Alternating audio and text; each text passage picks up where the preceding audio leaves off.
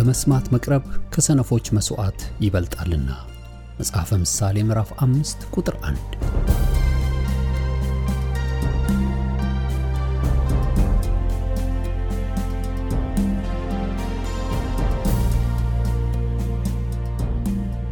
ይህን የእውነትና የሕይወት ድምፅ አገልግሎትን ለማድመጥ መቅረቦ ብልህነት ነው። ስለዚህ ጊዜውን ሰጥተው ለማድመጥ መወሰኖ ማትረፊያ ይሆኑሎታል። በዚህ አገልግሎት የእግዚአብሔርን ቃል ብቻ ይማራሉ።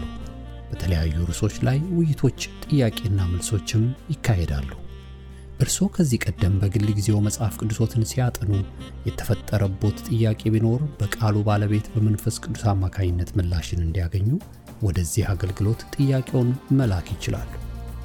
የእውነትና የሕይወት ድምፅ አገልግሎት ከአጥቢያ አብያተ ክርስቲያናት ጋር በመተባበር የክርስቶስን አካል በቃሉ የማስታጠቅን አገልግሎት ለመስጠት በእግዚአብሔር ጸጋ ይተጋል።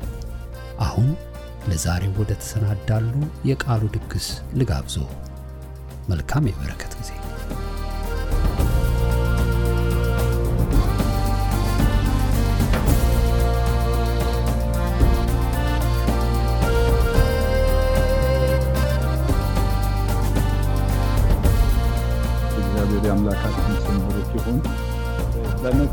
ወደ እኛ የመጣ ስለሚመግበን ስሙ ይባረክ።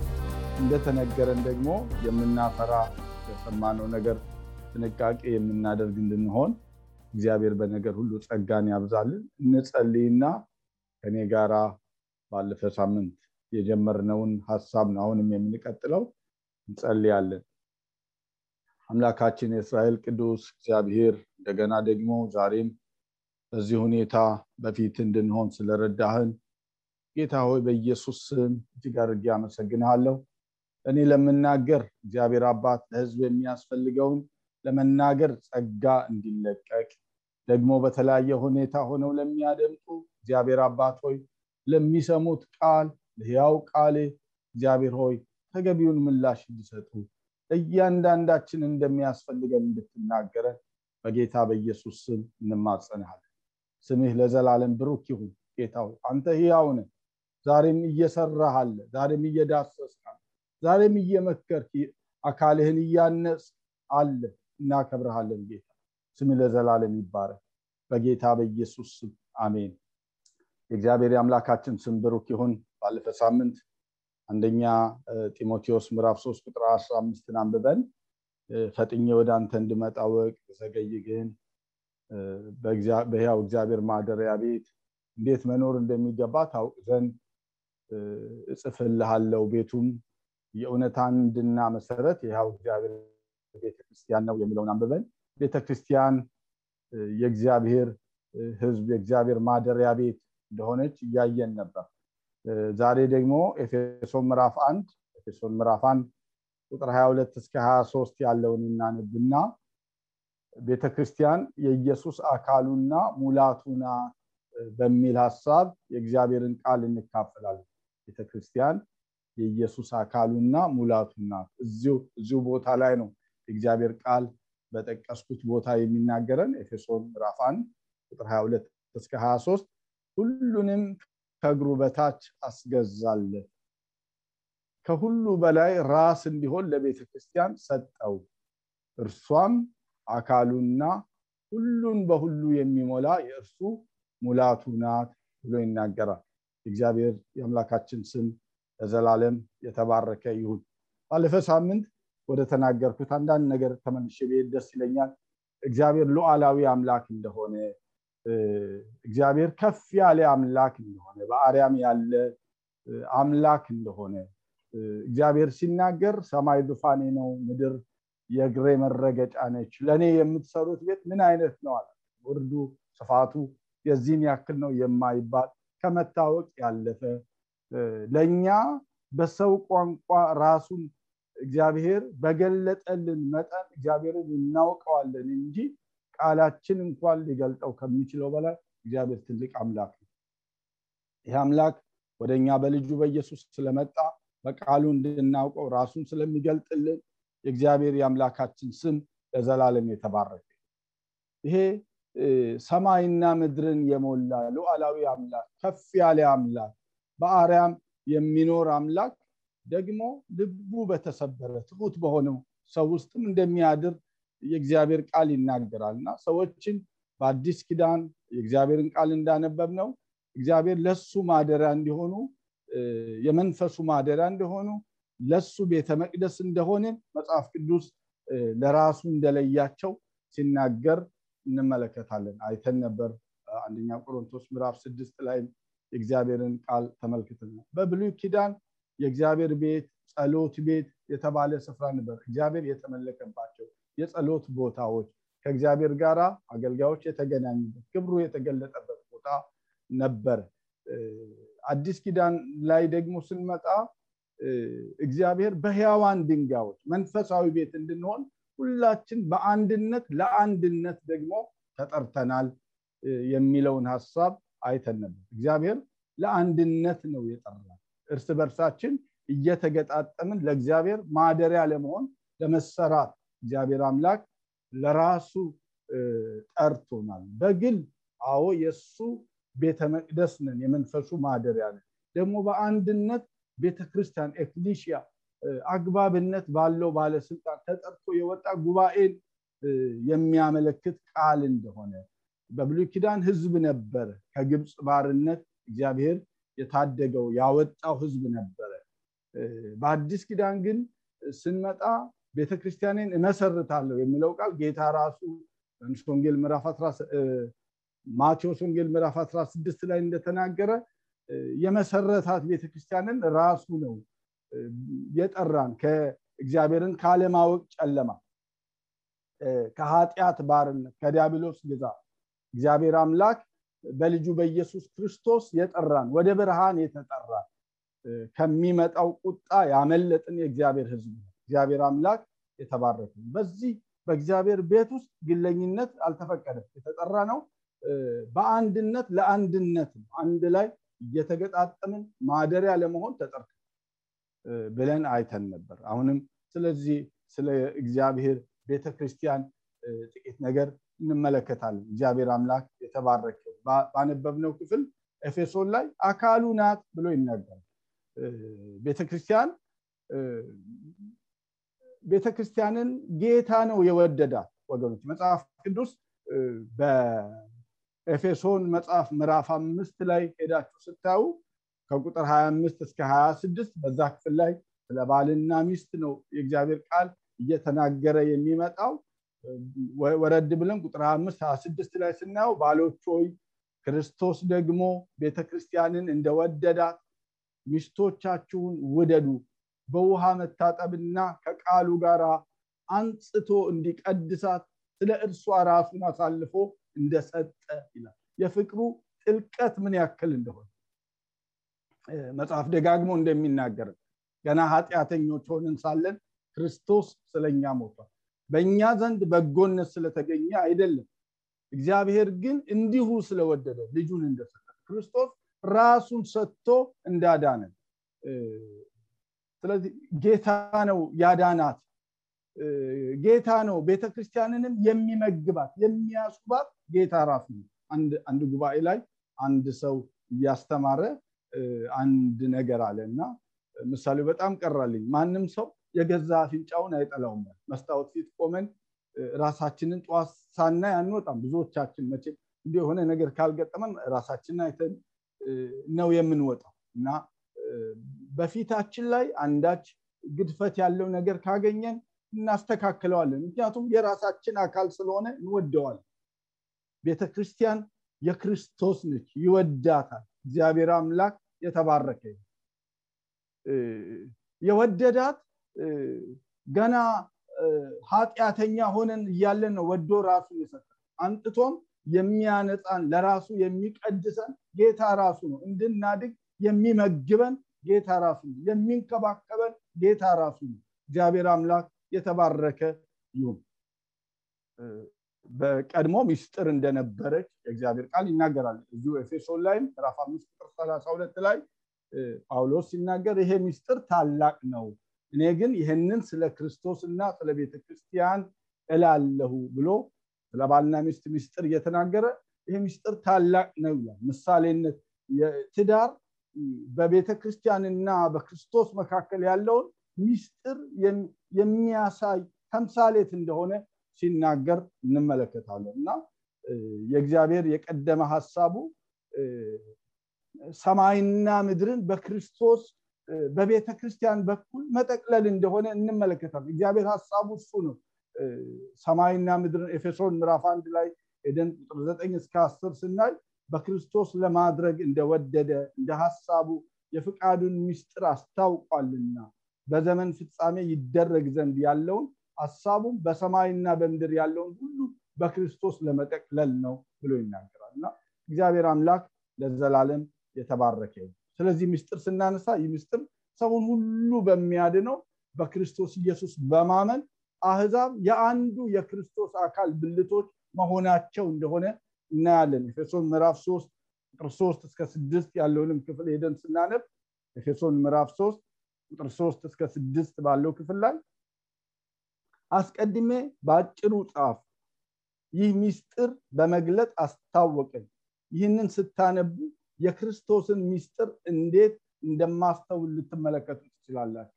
ይህም አህዛብ አብረው እንዲወርሱ በአንድ አካል አብረው እንዲሆኑ በወንጌል መስበክ በክርስቶስ ኢየሱስ በሆነው የተስፋ ቃል አብረው እንዲካፈሉ ለቅዱሳን ሐዋርያትና ለነቢያት በመንፈሱ አሁን እንደተገለጠ በሌሎች ትውልዶች ዘንድ ለሰው ልጆች አልታወቀም ብሎ ይናገር እግዚአብሔር በዘመናት መካከል የጠራቸው ሊያደርግ ያለውን ሀሳቡን የገለጠላቸው ሰዎች ነበሩ። ነገር ግን ሙሉ ለሙሉ እግዚአብሔር ሊያደርገው ያለው ነገር እግዚአብሔር አሕዛብና አይሁዳውያንን መካከል ጠርቶ በመካከል የነበረውን የጥል ግድግዳ አፍርሶ አንድን ወገን ለራሱ ሊለይ ቤተክርስቲያኑን ሊመሰርት እንደሆነ ሚስጥር ነበር። አልተገለጠላቸውም ነበር። አሁን ለእኔ እንደበራው አልበራላቸውም ነበር ብሎ ጳውሎስ ሲናገር እንመለከታለን። እና ሚስጥሩ አህዛብ አብረው ወራሽ መሆናቸው እግዚአብሔር አምላክ የተባረከ ይሁን። ቀድሞ ወገን አልነበርም ቀድሞ ሩቅ ነበርን ከእግዚአብሔር ተስፋ። እግዚአብሔር ግን በልጁ በኢየሱስ ከሱ ጋር ቤተሰብ አደረግን ወደ እግዚአብሔር ቤተሰብ ቀላቀለን። ለራሱ አንድን ወገን እንደለየ እንመለከታለን። ሮሜ ምዕራፍ 16 ላይ በዚሁ ሄደን ስናይ ቁጥር 25 እስከ 27 ባለው ክፍል ላይ እንግዲህ እንደ ወንጌል ስለ ኢየሱስ ክርስቶስ እንደተሰበከ ከዘላለም ዘመን የተሰወረው አሁን ግን የታየው በነቢያት መጽሐፍ የዘላለም እግዚአብሔር እንደአዘዘ ለእምነት መታዘዝ ይሆን ዘንድ ለአሕዛብ ሁሉ የታወቀው ሚስጥር እንደተገለጠ መጠን ሊያበረታችሁ ለሚችለው ብቻውን ጥበብ ላለው ለእግዚአብሔር በኢየሱስ ክርስቶስ እስከ ዘላለም ድረስ ክብር ይሁን አሜን ብሎ ሲናገር እናያለን። እግዚአብሔር አምላክ የተባረከውን በወንጌሉ እግዚአብሔር ሚስጥሩን ገለጠልን። እግዚአብሔር አምላክ የተባረከውን የምንሰማው ቃል ወገኖቼ ለዘመናት ተሰውሮ የነበረውን የከበረውን የእግዚአብሔርን አጀንዳ በክርስቶስ ኢየሱስ ተገልጦ ነው እየሰማን ያለ እንዳነበብኩት የክርስቶስ የማዳን ወንጌል ሚስጥር ነበር። ወንጌሉ አህዛብ ከአይሁድ ጋር ወራሽ መሆናቸው ኤፌሶን ላይ ከላይ እንዳነበብን የጌታችን የኢየሱስ ክርስቶስ በስጋ መገለጡ አንደኛ ጢሞቴዎስ ምዕራፍ 3 ቁጥር 16 ላይ ሄዳችሁ ስታዩ አንደኛ ጢሞቴዎስ ምዕራፍ 3 ቁጥር 16 እግዚአብሔርንም የመምሰል ሚስጥር ያለ ጥርጥር ታላቅ ነው። በስጋ ተገለጠ በመንፈስ የጸደቀ ለመላእክት የታየ በአሕዛብ የተሰበከ በዓለም የታመነ በክብር ያረገ ብሎ ሲናገር እንመለከታለን። አስደናቂ ነው ወገኖች መለኮት ሰው መሆኑ አስደናቂ ነው። ከአብ ጋራ መተካከልን መቀማት እንደሚገባ ነገር አልቆጠረም። ነገር ግን የባሪያን መልክና ምሳሌ ይዞ ወረደ። በምስሉም እንደ ሰው ተገኘ ብሎ መጽሐፍ እንደሚናገር እግዚአብሔርን ያየ አንድስ እንኳን የለም ይላል። በእቅፉ የነበረ አንድያ ልጁ እሱ ተረከው አምላክ እሱ መጥቶ ገለጠው አዲሱ መደበኛ ትርጉም ላይ ሄደን ስንመለ ሩቅ ነበርን ጨለማ ውስጥ ነበርን። ነገር ግን አምላክ ሰው ሆኖ አምላክን ተረከልን አምላክን ገለጠልን። እግዚአብሔርን ማወቅ እንድንችል ወገኖች ሰው ሆኖ የእኛን ስራ ሰርቶ የእኛን የማዳን ስራ ሰርቶ ስለኛ ኃጢአት መከራን ተቀብሎ እሱ በመስቀል ላይ ስለኛ ኃጢአት ሆኖ መከራን ተቀብሎ በሞቱ ሞታችንን ሻረ በሱ ህይወት ህይወት እንድናገኝ እግዚአብሔር በልጁ በኢየሱስ ክርስቶስ የዘላለም ሀሳቡን ገለጠልን። የእግዚአብሔር የአምላካችን ስም ለዘላለም የተባረከ ይሁን። የእግዚአብሔር ጥበብ የሆነው ክርስቶስም መሰቀሉ አንደኛ ቆሮንቶስ መስቀል ሚስጥር እንደነበረ በአንደኛ ቆሮንቶስ ምዕራፍ ሁለት ከአንድ እስከ ሁለት እናንተ ማየት ትችላላችሁ። የክብር ተስፋ ያለው ክርስቶስ በሰዎች ዘንድ መሆን ሚስጥር ነበረ እና በወንጌል ይሄ ነው የተሰበከልን። የቅዱሳን ትንሣኤ በአንደኛ ቆሮንቶስ ምዕራፍ 15 ቁጥር 51 ላይ እነሆ አንድ ሚስጥር እነግራችኋለሁ። ሁላችን አናንቀላፋም። ነገር ግን የኋለኛው መለከት ሲነፋ ሁላችን በድንገት በቅጽበት አይን እንለወጣለን። መለከት ይነፋልና ሙታንም የማይበሰብሰውን ሆነው ይነሳሉ። እኛም እንለወጣለን ብሎ ቃሉ ሲናገር እንመለከታለን። ስለዚህ ወገን ቤተክርስቲያን የክርስቶስ አካል ነች። እያንዳንዱ በክርስቶስ የሚያምን ደግሞ የክርስቶስ የአካሉ ክፍል ብልት ነው። አንደኛ ቆሮንቶስ ምዕራፍ ስድስት ቁጥር አስራ አምስት ላይ ሄዳችሁ ስታዩ የእግዚአብሔር ቃል በዛ ቦታ ላይ ይናገራል። አንደኛ ቆሮንቶስ ምዕራፍ ስድስት ቁጥር አስራ አምስት በጌታ ስም አነባለሁ። ስጋችሁ የክርስቶስ ብልቶች እንደሆኑ አታውቁም እኔ እንግዲህ የክርስቶስን ብልቶች ወስጄ የጋለሞታ ብልቶች ላደርጋቸውን አይገባም ብሎ ይናገራል። በዚህ ክፍል ላይ ስለ ዝሙት ኃጢአት ነው እየተናገረ ያለው የነሱ ስጋ የክርስቶስ አካል ስለሆነ ወስደው ለጋለሞታ አካል ሊያደርጉ ህብረት ሊያደርጉ እንደማይገባቸው ሲናገራቸው እንመለከታለን። እና በክርስቶስ ወደዚህ አካል ውስጥ ነው የገባ ነው እግዚአብሔር አምላክ የተባረከው ነው። ቤተክርስቲያን እያንዳንዳችንም የክርስቶስ አካል ብልቶች ሆነን ሳለን እርስ በርሳችን ደግሞ አንዳችን የሌላው ብልቶች እንደሆነንም መጽሐፍ ቅዱስ ይናገር የወንድሜ ጉዳይ የኔ ጉዳይ ነው ማለት ህመሙ ህመሜ ነው። የእህቴ አጀንዳ የኔም አጀንዳ ነው። ደስታዋ ደስታዬ ህመሟ ህመሜ ነው። ሮሜ ምዕራፍ 12 ቁጥር አምስት ላይ እንዲሁ ብዙዎች ስንሆን በክርስቶስ አንድ አካል ነን። እርስ በርሳችንም እያንዳንዳችን የሌላው ብልቶች ነን ብሎ ይናገር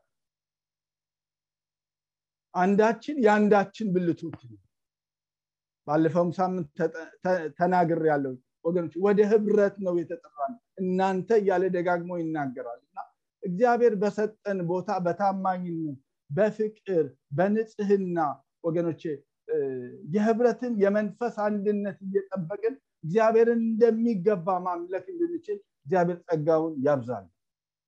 ራስ የሆነውን ክርስቶስ ህያው አካሉን ደግሞ የሚመግባት የሚያሳድጋት እርስ በርስም የሚያገጣጥማት ህያው የሆነው ክርስቶስ ራሱ ነው። እሱ ህያው ስለሆነ አካሉን ያገጣጥማል አካሉን ይመግባል አካሉን ያሳድጋል። አዎ እግዚአብሔር ለሚሰጠን ነገር ፍቃደኞች ሆነን እሱ ሲሰራን ለመሰራት ለመገጠም እግዚአብሔር በህይወታችን ለሚሰራው ስራ ተባባሪ ለመሆን ፈቃደኛ መሆን አለብን። መጽሐፍ የእግዚአብሔር እርሻ እንደሆንን የእግዚአብሔር ህንፃ እንደሆንን ይናገራል። ስለዚህ ጌታ ይጠራናል ሁል ጊዜ።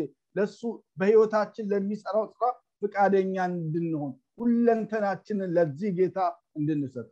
ባለቤቱ እሱ ስለሆነ በቤቱ ራስ ጌታ ስለሆነ ቤተክርስቲያን የክርስቶስ አካል ስለሆነች እሱ ራስ ከሆነ የእሱ አካል ከሆነች ቤተክርስቲያን ደግሞ አንድ ነች ማለት አንድነቷን ነው የሚገልጥ። በዚህ አካል ውስጥ የተለያየ ግሩፕ ማበጀት አልተፈቀደልንም።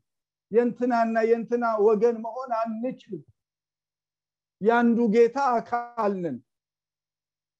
ስለዚህ በመንፈስ አንድነት በፍቅር የመንፈስን አንድነት ለመጠበቅ ሁል ጊዜ የምንተጋ ልንሆን እንደሚገባን መጽሐፍ ቅዱስ በብዙ ያስተምረናል ጌታ ራሱ ሁል ጊዜ የአካሉን ብልቶች ያያይዛል በመንፈስ ያገጣጥማል። ጌታ እንድናድግ እንድንታነጽ እንድንሰራ ነው የሚፈልግ ኤፌሶን ምዕራፍ አራት ቁጥር 16 ላይ መጽሐፍ ቅዱስ ሲናገር ከእርሱም የተነሳ አካል ሁሉ እያንዳንዱ ክፍል በልክ እንደሚሰራ በተሰጠለት በጅማት ሁሉ እየተገጣጠመ እና እየተያዘ ራሱን በፍቅር ለማነጽ አካሉን ያሳድጋል ብሎ ይናገር ከጌታ የተነሳ አካሉ ሁሉ እያንዳንዱ ክፍል ወገኖች ባለፈውም ሳምንት ተናግሬያለሁ። ስለ ህብረት ከአካላችን ክፍሎችን ነው መማር ያለብን።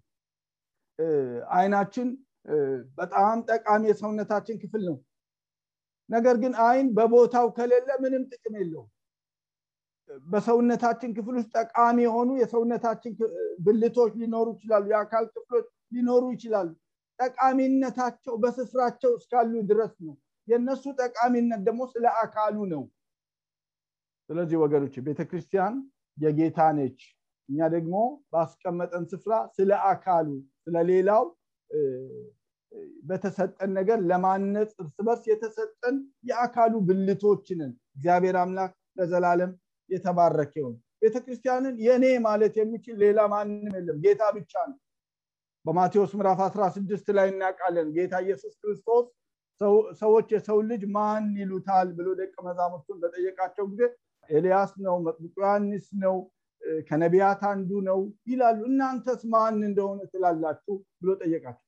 እና ጴጥሮስ ያው በመናገር ችኩል ነው እንደምናውቀው አንተ የህያው እግዚአብሔር ልጅ ክርስቶስ ነ ብሎ ሲናገረው እናያለን። ይህንን የገለጠል መንፈስ ቅዱስ ነው አለው። በዚች አለት ላይ ቤተክርስቲያንን እመሰርታለሁ የገሃነም ደጆች አይችሏትም ያለው ጌታ ነው። ቤተክርስቲያንን ነው የኔ ብሎ ነው የተናገረ ቤተክርስቲያን የእሱ ነች ደግሞ የተመሰረተችው በሱ ላይ ነው። ጴጥሮስ አለት እንደተባለ እናውቃለን። ኬፋ አንተ አለት ትባላለ ብሎታል። በዛ ቦታ ላይም ሲናገር ቤተክርስቲያንን በዚች አለት ላይ እመሰርታለሁ ስሎ ጴጥሮስ በተናገረው ህያው ቃሉ ላይ አለት በሆነው በክርስቶስ ላይ ወላዋይ በሆነው አንዴ መገለጥ አንጥቶ ከሰማይ ሌላ ጊዜ ደግሞ እንደው በቃ ተነስቶ አይሁንብ በሚለው አንድ ጊዜ ቃል በሚገባው ሌላ ጊዜ ደግሞ በሚክደው በጴጥሮስ ላይ አይደለም ቤተክርስቲያን የተመሰረተችው የተመሰረተችው በጌታ በኢየሱስ ክርስቶስ ላይ ነው። እግዚአብሔር አምላክ ለዘላለም የተባረከ ነው ኤፌሶን ምዕራፍ ሁለት ላይ የእግዚአብሔርን ቃል ሄደን ማየት እንችላለን። ከሀያ እስከ ሀያ ሁለት ባለው ክፍል ላይ በሐዋርያትና በነቢያት መሰረት ላይ ታንጻቸዋል። የማዕዘኑ ራስ ድንጋይ ክርስቶስ ኢየሱስ ነው ይላል። ሃሌሉያ! የእግዚአብሔር የአምላካችን ስም ለዘላለም ብሩክ ይሁን። በእርሱም ህንፃ ሁሉ እየተጋጠመ በጌታ ቅዱስ ቤተ መቅደስ እንዲሆን ያድጋል። በእርሱም እናንተ ደግሞ ለእግዚአብሔር መኖሪያ ለመሆን በመንፈስ አብራችሁ ትሰራላችሁ ብሎ ሲናገር እንመለከታለን። ኢየሱስ ያው ድንጋይ ነው በሌላ ቦታ ማየት እንችላለን። አንደኛ ቆሮንቶስ ምዕራፍ 10 ቁጥር አራት ላይ በብሉይ ኪዳን ከአለት ስለጠጡት ውሃ እየተናገረ የአለት ክርስቶስ እንደነበረ ይናገራል። በአንደኛ ጴጥሮስ ምዕራፍ ሁለት ላይ እንደዚህ ቁጥር ስድስት እስከ ስምንት ላይ የማዕዘን ራስ ድንጋይ የሆነው ክርስቶስ እንደሆነ ይናገራል። ቤተክርስቲያን የተመሰረተችው በጌታ ላይ ነው። ደግሞ ራስ የሆናትም ጌታ ነው። እግዚአብሔር አምላክ ለዘላለም ብሩክ ይሁን በአንደኛ ቆሮንቶስ ምዕራፍ ሶስት ላይም ቁጥር 11 መጽሐፍ ሲናገር ከተመሰረተው በቀር ማንም ሌላ መሰረት ሊመሰረት አይችልምና እርሱም ኢየሱስ ክርስቶስ ነው ብሎ ሲናገር እናያለን። በእርሱ የተጠራች የእርሱ የሆነች አካሉ ነች ቤተክርስቲያን። የኔ የሚላት ቅድም እንደተናገርኩት የሚመግባት የሚንከባከባት የሚያስጡባት ቤተክርስቲያን ስትሳደድ ጌታ ኢየሱስ ክርስቶስ ጳውሎስን ሲገናኘው እናውቃለን። በሐዋርያ ስራ ምዕራፍ ዘጠኝ ላይ ጳውሎስ ጳውሎስ ለምን ታሳድደኛለህ አለ። ቤተክርስቲያንን ስንነካ የምንነካው ጌታን ራሱ አካሉ ስለሆነች። ይሄ በክብር በአብ ቀኝ ከሙታን መካከል ተለይቶ የተነሳው ከፍ ብሎ ያለው ጌታ ከሱ ጋር ደግሞ ቤተክርስቲያን ተሰውራ በሰማያዊ ስፍራ እንዳለችም የእግዚአብሔር ቃል ይናገረናል። ኤፌሶን ምዕራፍ አንድ ቁጥር 21 ስለ ጌታ የተነገረውና ኤፌሶን ምዕራፍ ሁለት ቁጥር ስድስት ላይ ስለ አማኞች የተባለውን ኤፌሶን ሁለት ቁጥር ስድስት ላይ በበደላችንና በኃጢአታችን ሙታን ነበርን ብሎ እየተናገረ በዚህ ዓለም በማይታዘዙት ላይ አለቃ እንደሆነው የዚህ ዓለም ገዢ በአየሩ ላይ አለቃ እንደሆነው ፍቃድ እንመላለስ ነበር ብሎ ይናገራል። ከፍጥረታችን ሁላችን የቁጣ ልጆች ነበር። ነገር ግን እግዚአብሔር በጸጋው እንዲሁ እንዳዳንን ተናግሮ በመንፈሳዊ እግዚአብሔር በክርስቶስ በሰማያዊ ስፍራ ሁሉ እንደባረከን ሲናገር እናያለን ኤፌሶን ምዕራፍ ሁለት ቁጥር ስድስት ላንብበው ቃሉን እንደዚህ ይላል። በሚመጡ ዘመናት በክርስቶስ ኢየሱስ ለእኛ ባለው ቸርነት ከሁሉ የሚበልጠውን የጸጋውን ባለጠግነት ያሳይ ዘንድ ከእርሱ ጋር አስነሳ። በክርስቶስ ኢየሱስ በሰማያዊ ስፍራ ከሱ ጋር አስቀመጠን ብሎ ይናገራል። እግዚአብሔር አምላክ የተባረከ እንደ ሰው እንመላለሳለን። ነገር ግን በሰማያዊ ስፍራ ከክርስቶስ ጋር የተሰወርን ቤተክርስቲያን ህያው ወገኖች። አድራሻዋ በሰማይ ነው። በምድር ደግሞ ተልኮ አላት። ሌላ ጊዜ አነሳለሁ ስለ ተልኮዋ እግዚአብሔር ቢረዳኝ። ስለ ቤተክርስቲያን ሲናገር እንደዚሁ ቆላሲያስ ምዕራፍ 1 ቁጥር 18 ላይ እሱም የአካሉ ማለት የቤተክርስቲያን ራስ ነው ብሎ ሲናገር እንመለከታለን ጌታችን ኢየሱስ ክርስቶስ የቤተክርስቲያን ራስ ስለሆነ በሱ ስልጣን ስር ነው ቤተክርስቲያን የምትኖሩ በአካሉ ውስጥ እኔ እንደገባኝ እኔ እንደተረዳው እኔ እንደወደድኩ ማድረግ አልችልም። ማናችንም ብንሆን በየትኛውም አገልግሎት እግዚአብሔር ቢያስቀምጠን የትኛውንም ራእይ ቢሰጠን ወገኖች እግዚአብሔር ባለስልጣን እንደሆነ ጌታ ባለስልጣን እንደሆነ ከሱ ስልጣን በታች እንደምንገዛ በአካሉ ውስጥ ወገኖች ቤተክርስቲያን አንድ ስለሆነች የመንፈስን አንድነት እየጠበቅን በፍቅር እርስ በርስ እየተገጣጠምን አካሉን ለማነጽ ልንተጋ እንደሚገባ የእግዚአብሔር ቃል በብዙ ያስተምራል። በብዙ አቅጣጫ የእግዚአብሔርን ቃል እንሰማለን። እግዚአብሔር ብዙ እዳሎቶችን እየሰጠናለን ነገር ግን እግዚአብሔር በሰጠን ስፍራ ምን ያክል ታማኞች ነን? በቤተ ክርስቲያን ባለ ስልጣን በታች ራሳችን ስናስገዛ ደግሞ በምናገለግለው ሁሉ ከሱ ስልጣን በታች ራሳችንን እያስገዛን በሱ ምሪት ስር ጌታን ስናገለግለው ወገኖች እግዚአብሔር በአገልግሎታችን ይከብራል ቤተክርስቲያን ራስ ለሆነው ለኢየሱስ ክርስቶስ ትገዛለች። እግዚአብሔር አምላክ ለዘላለም ብሩክ እየተገዛን ይሆን? ወገኖች ቤተክርስቲያን ስንል እኛ እንደሆንን ተናግሬያለን ቃሉ ከሚለው ላለማለፍ እግዚአብሔር ከተናገረን ላለማለፍ የትኛውም ሁኔታ የእግዚአብሔርን ፍቃድ ለመጣት ወገኖች በቂ ምክንያት ሆኖ ሊገኝ አይችልም። ለስልጣኑ ራሳችን እንድናስገዛ በሱ ፍቃድ ስር የምንኖር መሆን እንድንችል እግዚአብሔር በነገር ሁሉ ጸጋውን ያብዛል።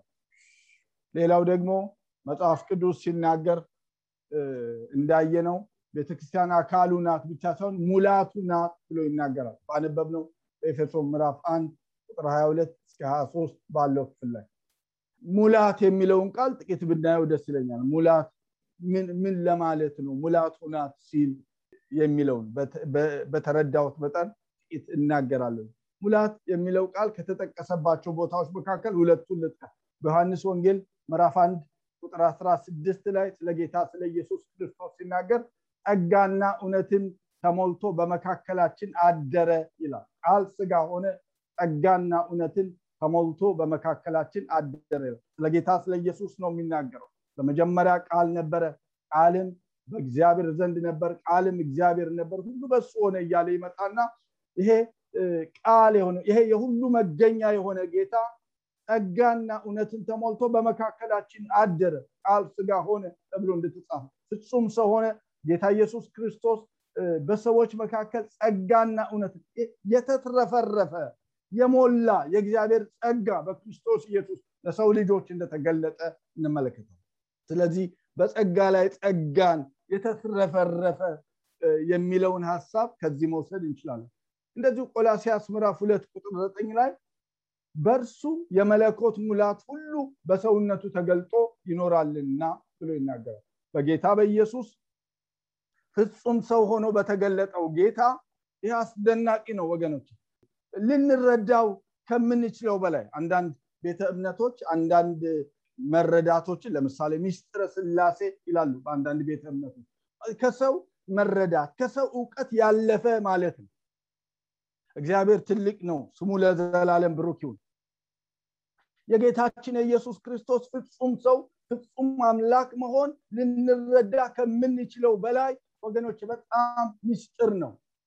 እሱ ፍጹም ሰው ሆኖ ተገልጧል። እንደ ማናችንም ጌታ ኢየሱስ ክርስቶስ ሲራብ ጌታ ኢየሱስ ደክሞት ሲተኛ ኢየሱስ ሲያለቅስ እንመለከታለን።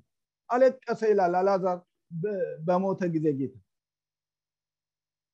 መከራን ተቀብሏል። እንደ ሰው ከኃጢአት በስተቀር በነገር ሁሉ የተፈተነ የታመነ ሊቀ ካህናት አለ እግዚአብሔር አምላክ ለዘላለም የተባረከ ይሁን። እሱን ኃጢአት አልነካው ሊነካውም አይችልም።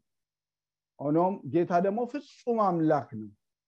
በዚህ ቦታ ላይ በእርሱ የመለኮት ሙላት ሁሉ በሰውነቱ ተገልጦ ይኖራልና የእግዚአብሔር ባህሪ በሙላትና በፍጹምነት በኢየሱስ ክርስቶስ ላይ መሆኑን ያሳየናል። በሙላት በፍጹምነት የእግዚአብሔር የአምላክነት ባህሪ በእሱ ላይ ተገልጧል። ቤተክርስቲያን የምትሞላው በዚህ ጌታ ነው። በክርስቶስ ትሞላለች። ክርስቶስ በሰማይና በምድር ሁሉ የሚሞላ ጌታ ነው። በአብ ቀኝ በክብር ተቀምጦ ያለ ጌታ ነው። ከሙታን መካከል በክብር ተለይቶ የተነሳ ጌታ ነው። ስሙ ለዘላለም ብሩክ በአብ ቀኝ ከፍ ከፍ ብሎ የመንፈስ ቅዱስንም ተስፋ ያፈሰሰ በመንፈሱ የሞላን ጌታ አካሉን ደግሞ እሱ ይሞላል። ጌታ ራሱ ይሞላል። መጽሐፍ ሲናገር እግዚአብሔር አምላክ ሰማይና ምድርን የሞላው እኔ አይደለሁም እኔ ብሎ እንደተናገረ ይናገራል። ኤርሚያስ 23 ቁጥር 24 ላይ በሁሉ ቦታ የሚገኝ የቅርብ አምላክ የት ሰፈር ይሆን ብለን የማንፈልገው? በሁሉ ቦታ ያለ አምላክ ነው በቤተ ክርስቲያንም ክርስቶስ አለ። ስሙ ለዘላለም ብሩክ ይሁን። ቆላሲያስ ምዕራፍ ሁለት ቁጥር አስር ላይ ለአለቅነትና ለስልጣን ሁሉ ራስ በሆነው በእርሱ ሆናችሁ ተሞልታችኋል ብሎ ይናገር። አንዳንድ ጊዜ እኛን እንደጠበቅ ነው በጸሎታችን እኛን እንደጠበቅ ነው በሁኔታዎች ጌታን ባናየው ባናገኝ ጌታ ግን አለ ወገኖች ጌታ ስላለ ጠብቀን እንሂድ። ወደ ቅዱሳን ጉባኤ ስንሄድ ጠብቀን እንሂድ። አንዳንድ ሰዎች ባዶ ነገር አይተው ይሄዳሉ። ባለፈውም ተናግሬያለሁ። ተቀብለው የሚመለሱት ነገር የለም። ባዶ ነው ብለው ስለሚሄዱ። ጌታ ግን ሙሉ ነው የቤቱ ባለቤት። አካሉን የሚሞላ ጌታ ራሱ ነው። ስሙ ብሩክ እንደዚሁ ደግሞ ወገኖች መኖር ብቻ ሳይሆን ይሄ ጌታ ደግሞ ወደ እግዚአብሔር ፍጹም ሙላት ደርሰን እንድንሞላ ወደ ፍጹምነት ያሳድገናል። በኤፌሶን መጽሐፍ ምዕራፍ 3 ቁጥር 19 ላይ የእግዚአብሔርን ቃል ማየት ትችላላችሁ። ኤፌሶን መጽሐፍ ምዕራፍ 3 ቁጥር 19 እንደዚህ ብሎ ይናገራል። ከቅዱሳን ሁሉ ጋር ስፋትና ርዝመቱ ከፍታውም ጥልቀቱም ምን ያክል መሆኑን ለማስተዋል ከመታወቅም የሚያልፈውን የክርስቶስን ፍቅር ለማወቅ ትበረቱ ዘንድ እስከ እግዚአብሔር ፍጹም ሙላት ደርሳችሁ ትሞሉ ዘንድ ብሎ ወገኖቼ በሱ ደግሞ እንድንሞላ ቤተክርስቲያን በክርስቶስ ሙላት እንድትኖር የእግዚአብሔር ሀሳብ ነው። ወዴት እንድታድግ? መዳረሻ አለው ደግሞ ግብ አለው። ሙሉ ሰው ወደ መሆን ሊያሳድገን በኤፌሶን መጽሐፍ ምዕራፍ አራት ላይ ማለፍ ብሎ እግዚአብሔር ለአካሉ ስጦታን የሰጠበትን ምክንያት ሲናገር በትምህርት ንፋስ ሁሉ እንዳይፍገመገሙ የመንፈስን አንድነት እየጠበቁ ከእንግዲህ በኋላ ህፃናት እንዳይሆኑ ለበጎ ስራ ሁሉ የተዘጋጁ እንዲሆኑ ወደ ፍጹም ሙላት ደርሰው እንዲሞሉ ወደ ክርስቶስ ደርሰው እንዲሞሉ። ግቡ እሱ ነው።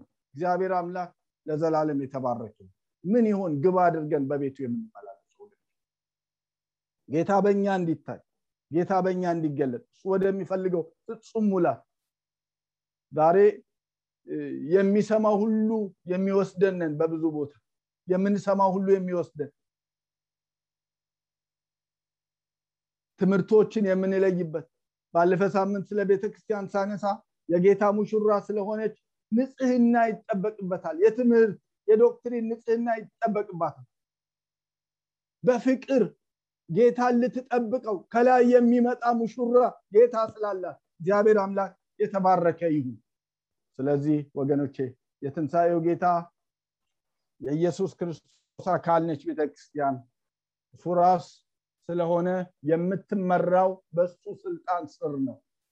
እኛ እንደወደድን እኛ እንዳየነው እኛ እንደገባን አይደለም። እሱ እንደፈቀደ የምትመራ እሷ አካሉ ስለሆነች የእርሱ ብቻ ነች። የማንም ልትሆን አትችልም። ቤቴ ማለት የሚችል በቤቱ ባለስልጣን ጌታ ነው። እግዚአብሔር አምላክ የተባረከ።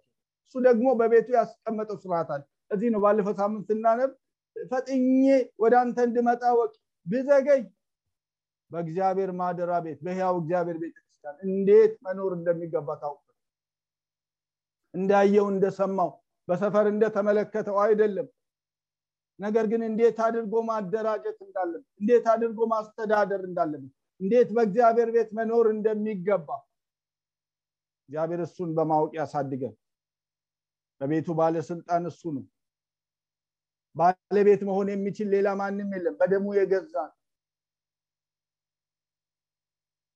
በቤተ ክርስቲያን ላይ የባለቤትነት ወይንም የይገባኛል ጥያቄ የሚያነሳ ወይንም መብት ያለው በሰማይም በምድር ማንም የለም ደግሞ አይኖር።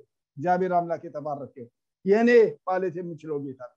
የመሰረታትም ጌታ ነው ወገኖች መስራች እየተባለ ብዙ እንሰማለን። ተመስርታለች ቤተክርስቲያን። የመሰረታት ጌታ ነው። እሱ በሰጠው ተልኮ ውስጥ በሱ ላይ የምናደራጀው ነገር ሊኖር ይችላል። እግዚአብሔር አምላክ ለዘላለም ብሩኪው በደሙ የገዛ ያው አካሉ ናት። ሙላቱም ነች እንደተናገር ነው ክርስቶስ በሁሉ ነገር ይሞላታል። የሚጎድልባት ነገር እንዳይኖር በሁሉም ነገር በጌታ እየተሞላች ወደ እርሱ ታድጋለች። አካሉ ናት ይንከባከባታል ይወዳታል ይመግባታል ይመራታል።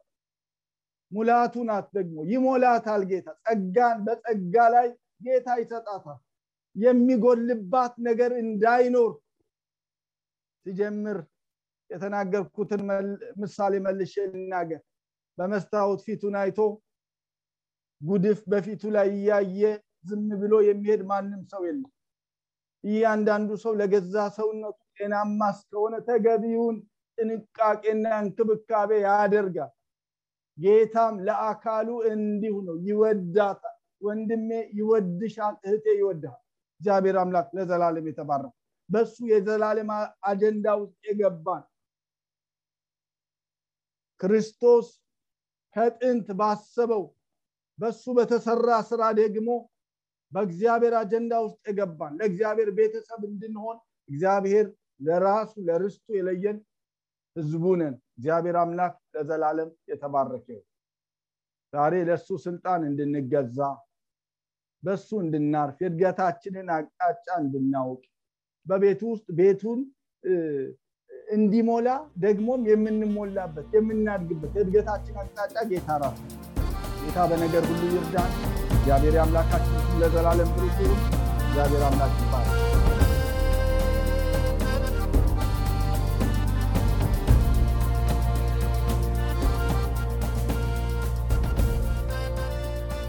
እስካሁን ሲያደምጡት በነበረው የቃሉ ትምህርት እግዚአብሔር በመንፈሱ እንደተናገሩትና እንዳስተማረው ተስፋ እናደርጋለን። ለእውነትና የሕይወት ድምፅ ማንኛውም መንፈሳዊ ጥያቄ ቢኖሩ ወይም የምክር እንዲሁም የጸሎትን አገልግሎት ቢፈልጉ ለአሜሪካን አገር 215 782 08 48 ለካናዳ ደግሞ 647 510 49 19 በሚሉ ስልኮች ቢደውሉ ጌታ ጸጋውን እንዳበዛልን ልንረዳዎ ፈቃደኞች ነን። እግዚአብሔር ይባርኮ።